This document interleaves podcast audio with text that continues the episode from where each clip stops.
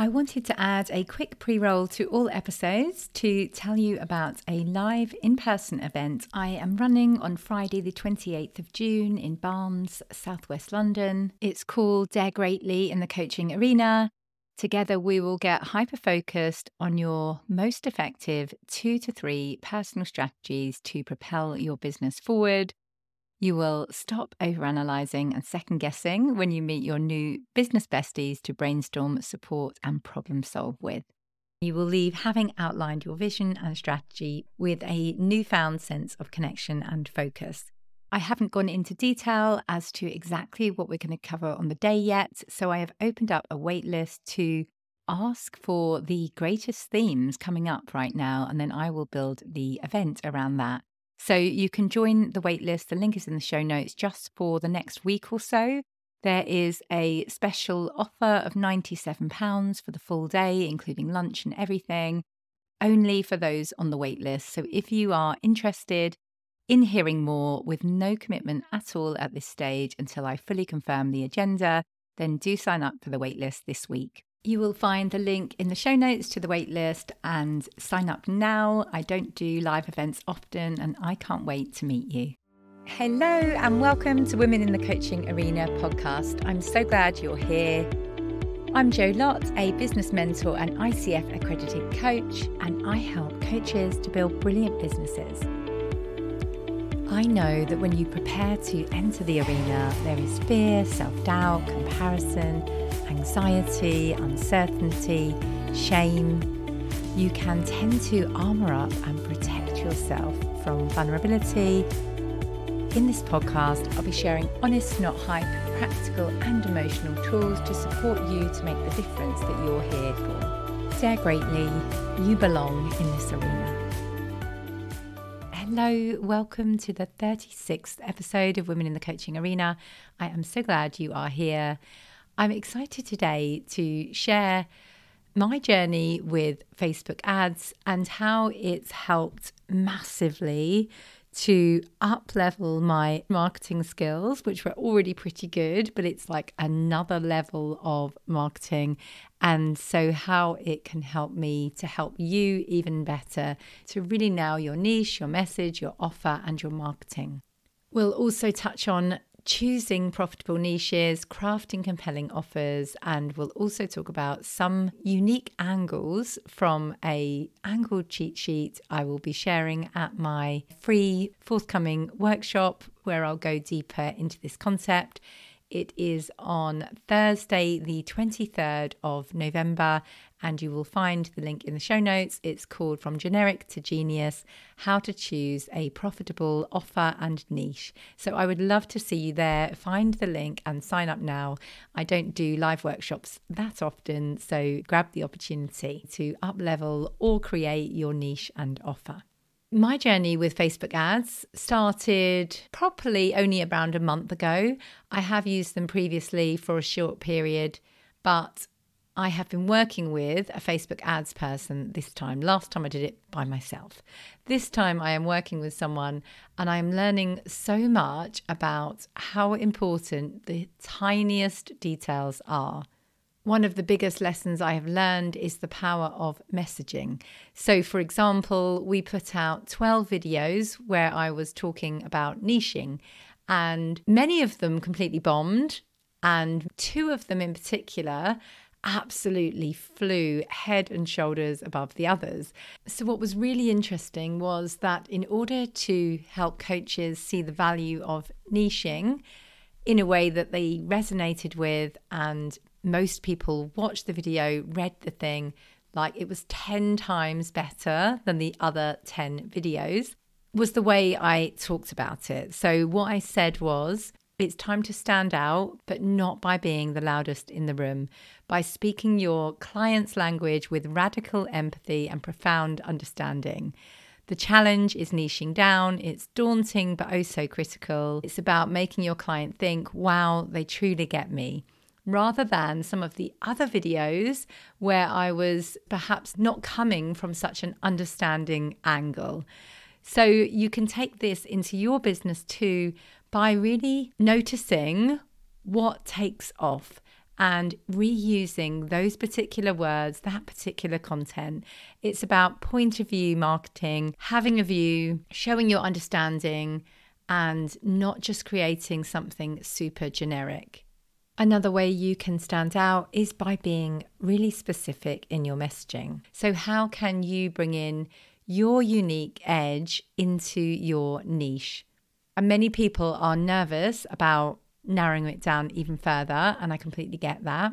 But it really can help. So, let me cover now a few different angles you can bring into your messaging to help it to stand out. So, you could go industry specific. So, for example, people in the oil and gas industry. You could help the tech industry. So, industry specific is one way you can really hone in to be an expert in that space. Another way is expertise orientated audiences. So that is kind of more about the I help lecturers or I help artists. So maybe you are talking more to the expertise that they have. Another way you can do it is talk to their aspirations. So you might be talking to part time entrepreneurs. You might be talking to people who are pivoting from their profession to a business. You might be talking to aspiring early retirees that's sounding very tempting right now. How lovely to be an early retiree. Another way of doing it is to talk to their personal preferences. So, home based caregivers, fitness and well being followers, people who support sustainability, or you might be talking to their life experience. So, individuals post divorce, people who have overcome illness, maybe survivors of bullying. So, they're not falling into a specific group that you can search on LinkedIn, for example, but they have been through a specific experience. So there are so many different ways, and what seems like a basic discussion is actually extremely nuanced. And it's these nuances that help one person succeed and one person not succeed. So it's super, super important. And like I was just talking about, using Facebook ads and how the slightest difference in the exact same message has really helped me to see how very important even the tiny things are. So I'm excited to be running that workshop where I'll go deeper on this stuff. But I hope today's episode will help you to have that mindset shift and realize that marketing is an art and it's something we need to practice and continuously improve and enjoy. I had a lovely email from someone who had watched my automated webinar recently and it's helped her nail her niche, overcome hurdles about being visible. So, how can you not love marketing when I can do that for someone in an automated way as well? Even better. It's not taking my time, but I'm helping somebody to move forward in their business and move forward in their life. That is why I love marketing. And that is why you could love marketing too, because small things make a huge difference in people's lives. And I'm guessing you want to make a difference. Yes, I know you also want to make a living, and I'm all for that. That is the work I do. There will be some people who you can move forward in a free way. And there will be other people who you can completely transform in a paid capacity. Let's talk about choosing a profitable niche and offer. The criteria for selecting a niche isn't just about following a passion, because we also need to think about the intersection of what you love, what you're good at, and what the market needs. And this is the bit that people often miss and you want to, like Seth Godin says, one of my favorite marketeers, run around with a key looking for a lock rather than finding a lock and fashioning a key to fit. So we find the problem and then we fashion the key. Whereas it's so tempting to just sort of sit around all day thinking about our niche, thinking about our offer, designing things that maybe no one will sadly want. So that is why I always recommend validating your niche and offer very early on. I ask people to do this within three weeks of starting my program. And people never want to do it. They always want to rush ahead. I want to feel like I'm doing something, I want to be marketing. But the sad thing is, you're going to be wasting a lot of time perhaps building a business that doesn't resonate, that isn't a problem that is important enough for people to want to solve. So, is it a must have or is it a nice to have? And how can we keep working until we find a must have niche and offer, not just a nice to have. I often talk about a bleeding neck issue, something that they need to sort out now because it's serious, versus a sprained ankle that they're just going to limp on by. And this is where understanding your audience's pain points and aspirations becomes really crucial. Another thing I have learned from Facebook ads is the art of testing. So, the Facebook ads person I'm working with has probably 20 things out there right now. When, for example, when I was running Facebook ads, I just had my one ad up and thought that will do. And what she's done differently is the art of messaging. How important just that same thing that I'm promoting, but how a different spin on it can really help to capture people. So again, in your marketing, it's about really noticing what do people resonate with? How can you bring in a story or some sort of point of view that is different from being super generic? Another thing I've learned from Facebook ads, or actually I knew already, but it's really, really highlighted it again, is what I call my front door, back door. So, are you talking to their front door problem? Is it the thing that they say to their friends that they really need?